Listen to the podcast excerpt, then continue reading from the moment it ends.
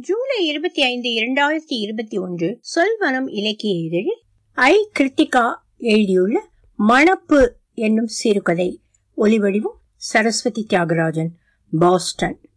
வேலியில் ஓடியிருந்த பிரண்டை கொடியில் குழந்தையின் மெலிந்த விரல்களைப் போல இளம் பச்சையில் பிரண்டைக்காய்கள் நுனியில் சுருள் வளைவுகளால் கொடி நீண்டிருந்தது. அம்மா கொடி நுனி காய்களை மட்டும் கிள்ளி எடுப்பாள்.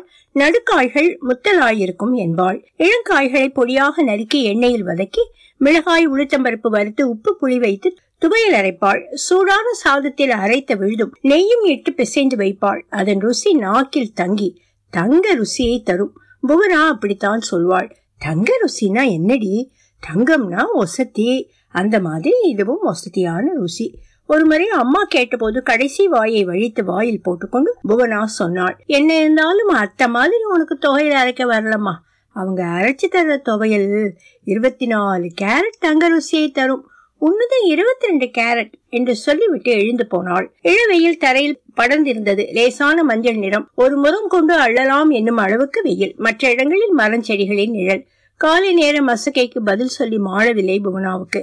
அம்மா தாழித்தால் ஓடி வந்து கொல்லை படிக்கட்டில் அமர்ந்து கொள்வாள். நாட்டு மரத்தின் நாலந்து இலைகள் கைகளில் இருக்கும். கிள்ளி கிள்ளி முகர்ந்து விட்டெய்வாள்.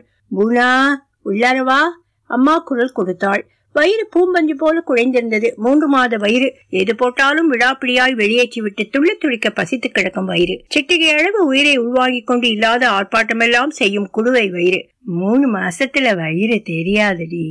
அஞ்சாம் மாசம் லேசா பூசினாப்புல இருக்கும். பாட்டி நரம்போடிய கையால் தொட்டு முத்தமிட்டாள். குழிக்கண்கள் மலர்ந்து போயின. பெருமையின் சிறு இணுக்குழி அதில் பிரகாசித்தது. மின்னல் தெரிப்பு போல அது உள்ளோடி மறைந்து போயிற்று. வெள்ளிக்கிழமை நல்லெண்ணெய் குளியல் புவனாவுக்கு சாசுவதம் ஆகியிருந்தது ஊருக்கு வந்ததிலிருந்தே வெள்ளிக்கிழமையானால் அம்மா காலை எழுந்ததுமே நல்லெண்ணெய் சூடு செய்தாள். கொஞ்சம் ஓமமும் ரெண்டு பல்லு பூண்டும் அதி உத்தமம்.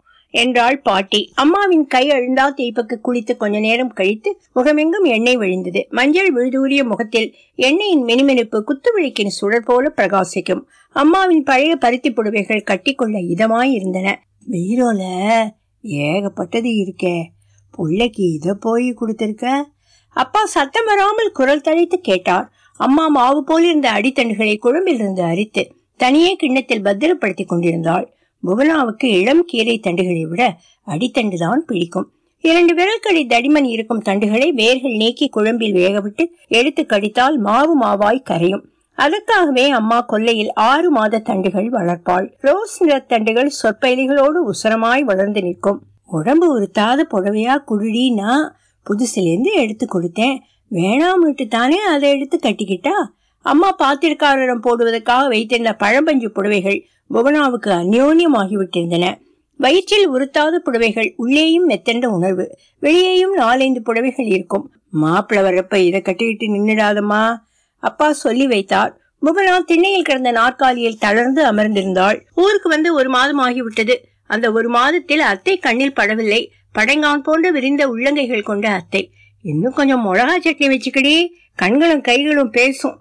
தோசையோரத்தில் நல்லெண்ணெய் பொன்னுறுக்கி ஊற்றினால் போல் பளபளத்து ஒன்று கிடைக்காதா என்று ஏங்க வைப்பது? அத்தை எப்படித்தான் புரிந்து கொள்வாளோ? ஒன்னு சாப்பிடண்டி. தட்டில் தோசையை போட்டு பக்கத்தில் சிவந்த மிளகாய் சட்னி தாராளமாய் விட்டு மேலே நல்லெண்ணெய் ஆறாய் ஓடவிட்டு விமலாவுக்கு பக்கத்தில் கொண்டு வந்து வைப்பாள். எண்ணெயின் கசப்புக்கு உதடுகள் லேசாக சுழிக்கும் கண்களின் வாஞ்சை ஒளி வெள்ளத்தை போல பொழிந்து கொண்டே இருக்கும். அந்த பார்வையிலிருந்து தப்பவே முடியாது. சிறு கசப்பு. உடம்புக்கு நல்லதடி. அத்தை பிரியமாய் இன்னொன்று வைப்பாள். கிழங்கு மஞ்சளின் வாசம் அருகில் வந்ததும் மூச்சிருக்க வைக்கும். உதடு சுழித்ததை அவள் கவனித்து விட்டாள். காட்டிக்கொள்ளாமலே பேசுவாள். இடுப்பளவு சுவருக்கு அந்தப்புறம் மனைப்பலகையில் அமர்ந்து அத்தை தோசை சுடுவாள். எப்படி கவனிப்பாள் என்று தெரியாது. உள்ளங்கைகளின் மஞ்சள் மெழிகளில் ரேகைகள் மினுமினுத்து நீண்டிருப்பதை பார்க்க புவனாவுக்கு ஆசையாய் இருக்கும் அத்தைக்கு மட்டும் ஏமா கை அவ்வளோ பெருசா இருக்கு ஒரு நாள் அம்மாவிடம் கேட்டு விட்டாள் சில பேருக்கு ஒரு வாகு உடம்புக்கு தகுந்தாப்புல தான் உறுப்புகளும் இருக்கும். நல்ல வேளை அவங்களுக்கு எதிர்த்தாப்புல கேட்காம இருந்தியே. அம்மா மெதுவாய் சொன்னாள். மாலையும் இரவும் கூடும் நேரங்களில் அம்மாவும் அத்தையும் அவள் வீட்டு திண்ணையில் அமர்ந்து கதை பேசுவார்கள். அத்தை வீடு அதே தெருவில் நாலந்து வீடுகள் தள்ளி எதிர்ப்புறம் இருந்தது. அத்தை புடவை முந்தானை நுனியை இரு கைகளாலும் இழுத்து பிடித்து வரதகை ஆட்காட்டி விரலால் நிமிண்டபடியே பேசுவாள். என்ன பேசுவார்கள் என்று நிதானித்து கேட்கும் அவசியமற்ற வயது. புவனாவும் விமலாவும் எதிர்த்தெண்ணையில் அமர்ந்து ஏழு கல் ஆடுவார்கள்.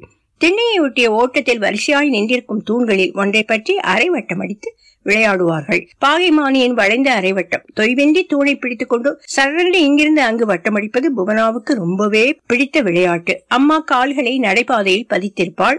பேச்சில் சுவாரஸ்யம் கூடி போகும்போது முழங்கால்களில் இரு முழங்கைகளையும் பதித்து கன்னங்களை தாங்கிக் கொள்வாள். அத்தை அப்படியே சுவரில் சாய்ந்து கால்களை எதிர்ப்புறமாய் நீட்டி விட்டுக் கொள்வாள். நீளமான கால்கள் கொஞ்சம் ஆம்பள்ளித்தனமான உயரம் மாமா அவளை விட சற்று உயரம் குறைவு. அதனால் இருவரும் ஒன்றாக வெளியில் செல்ல மாட்டார்கள். அபூர்வமாய் போனாலும் மாமா பத்தடி முன்னால் நடப்பார். அத்தை பின்னால் குனிந்த தலை நிமிராது செல்வாள்.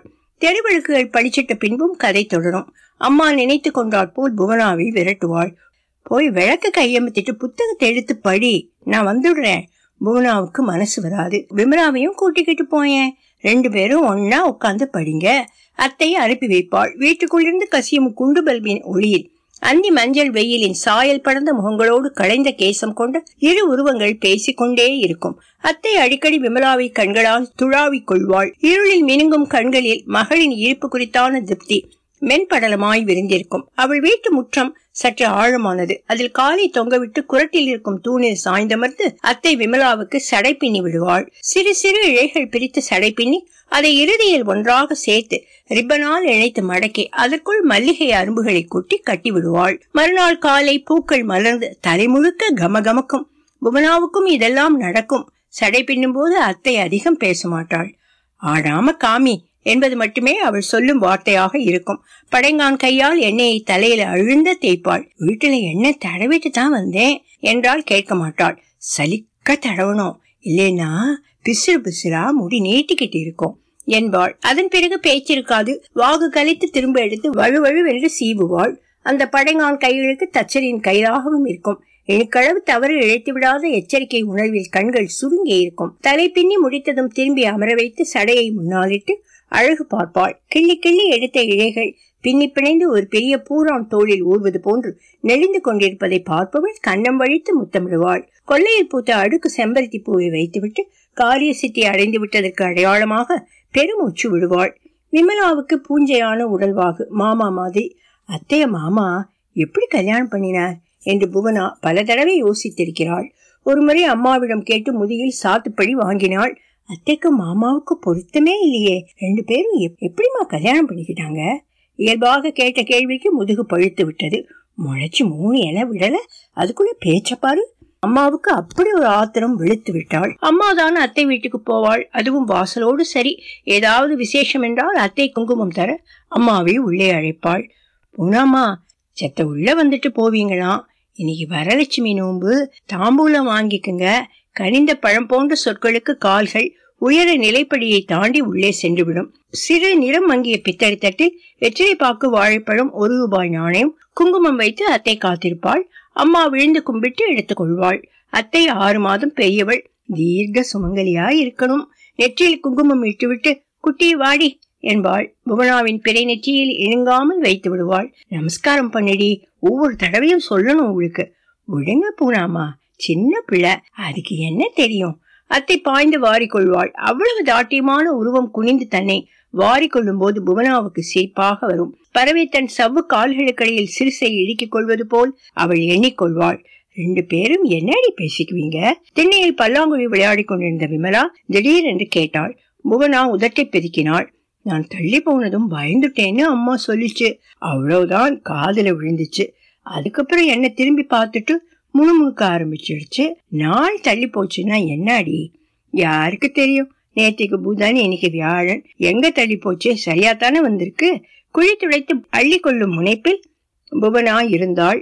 புவனாவுக்கு ஐந்தாம் நாள் தலைக்கு நீர் விட்ட போது அத்தை தான் கூடவே இருந்து எல்லாம் செய்தாள். தலையை தோட்டிடி தண்ணி கோத்து சளி புடிச்சுக்க போகுது. புடவையை மண்ணி தொடையிடுக்கில் சொருகிக் கொண்டு முடியை துண்டால் அடித்து ஈரம் போக துவட்டி விட்டாள் வயலட் பூக்கள் சிதறிய பூனம் புடவையின் அடியில் நனைந்திருந்தது.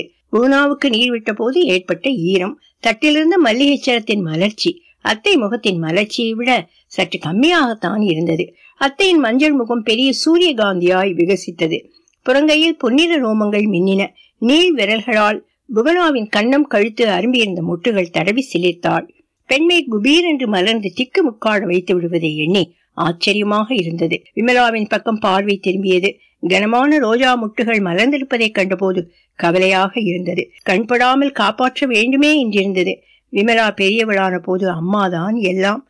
அருகம்புல் பறிச்சிட்டு வாங்க. துவரம் பருப்பு பொங்கல் தயாராயிடுச்சா? நல்ல கனமான பாவாடை துணியா இருந்தா பரவாயில்ல என்று அத்தைக்கு கட்டளையிட்டுக் கொண்டிருந்தாள். சடங்கு முடிந்ததும் அத்தை நினைத்துக் கொண்டாற் போல் வாய்ப்புத்தி அழுதாள். அவள் பதினெட்டில் பெரியவளானாள். அதுவரை ஊரார் பேச்சுக்கு ஆளானதை எண்ணி வேதனைப்பட்டதை நினைத்து கொண்டதாக சொன்னாள். நம்ம பிள்ளையும் அந்த மாதிரி நாள் கடத்திடுமோன்னு பயந்துகிட்டே இருந்தேன். பூனாமா நல்ல வேளையா பதிமூணுல உட்காந்துடுச்சு அம்மா நெகிழ்வாய் அவள் கைகளை பிடித்து கொண்டாள். அந்த கைகள் அவ்வளவு மிருதுவாய் இருந்ததாய் அம்மாவுக்கு பட்டது. இன்னும் கொஞ்ச நேரம் பிடித்துக் கொள்ளலாம் போலிருந்தது. புவனாவின் கண்ணம் கிள்ளப்படும் போதெல்லாம் அவளுக்கு அது மாதிரி தோன்றும். விரல்கள் மெத் மெத்தென்றிருக்கும். கடற்பஞ்சு போல கண்களின் பளபளப்பில் குழைந்து கிடக்கும் பாசம் திண்ணையில் வெயிலுக்கு ஒதுங்கி சரிந்திருக்கும் ஆடுகளுக்கும் பாரபட்சம் பார்க்காது. எனக்கு இந்த விளம்பரம் தாண்டி ரொம்ப பிடிக்கும். அத்தை அவசரமாக கூவினாள்.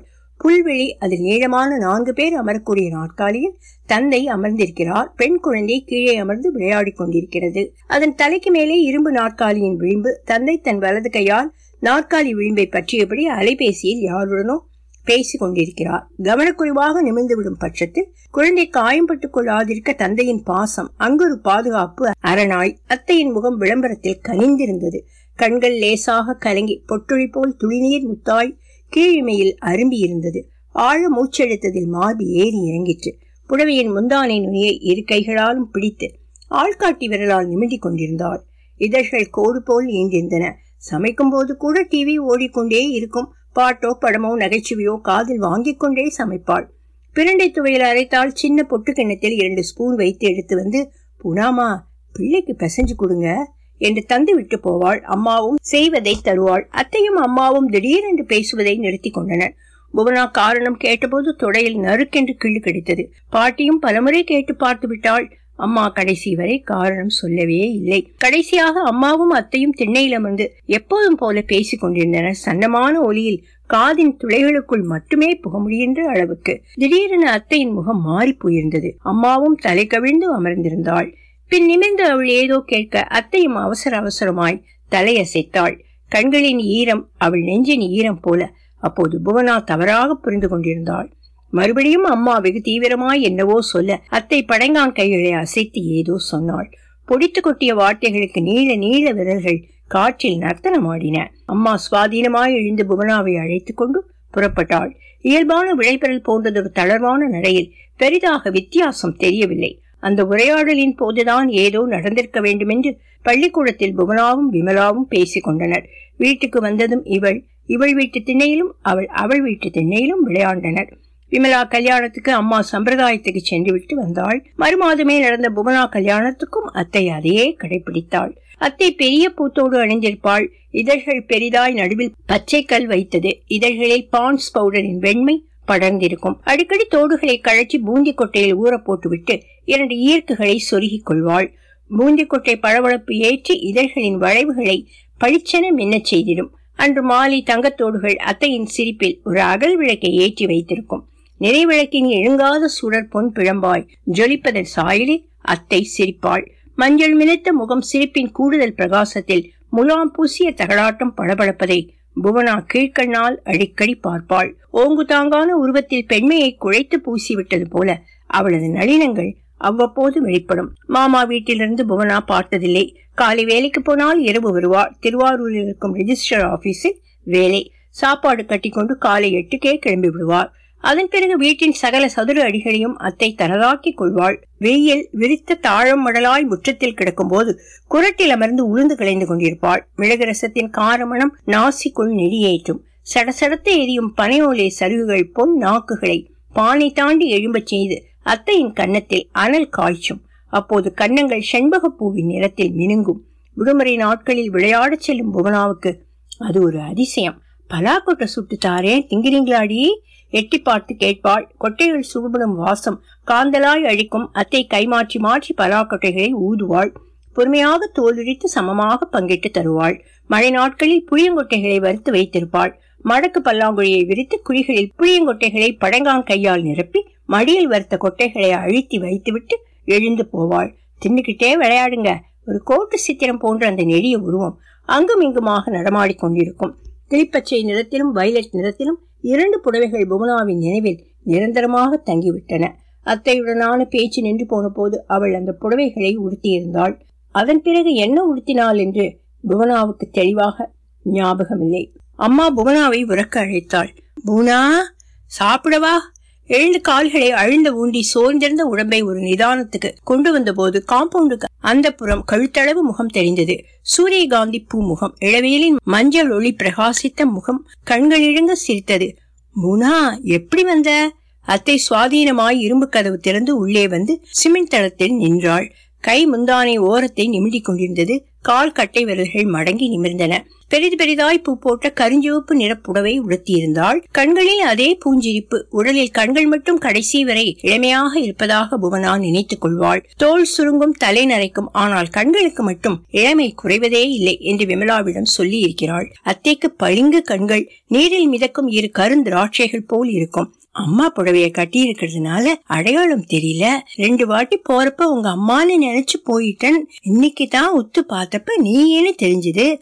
மாசமா இருக்கியா உடலின் சோர்வு தாழ்மையை பொதிந்து வைத்திருந்ததை அவள் எளிதாக அடையாளம் கண்டு கொண்டு விட்டாள். சற்று மேலேறி வந்து கைகளை பிடித்துக் கொண்டாள். விரல்கள் மெத் மெத்தென்று குளிர்ந்திருந்தன.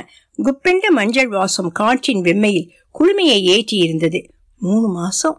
புவனா இடது கையின் கடைசி மூன்று விரல்களை காட்டினாள். நிலைப்படி தாண்டி வந்து அம்மாவின் கால்கள் நின்று விட்டன தலை சரியா காயாம புடரியில ஈரம் வச்சிட போகுதுடி. அத்தை தொட்டு பார்த்தாள். புனாமா துண்டு கொடுங்க. அம்மாவிடம் துண்டு வாங்கி அடித்து கோதிவிட்டாள் கன்னத்தில் விரல்கள் இழைந்த போது புவனா கண்களை மூடிக்கொண்டாள். அந்த ஸ்பரிசத்தின் உணர்வு நெடுநாளைய இருகளை நிகழ்த்தி விட்டதில் உடைந்த விரிசலின் வழியே சொட்டுகள் கசிய பார்த்தன. அதை உள்ளிழுத்துக் கொண்டவள் உள்ளார வாங்க அத்தை. என்றாள். அத்தை தலையாட்டி சிரித்தாள். இன்னொரு நாள் வர்றேன். எண்ணெய் தேய்ச்சி குளிச்சியா?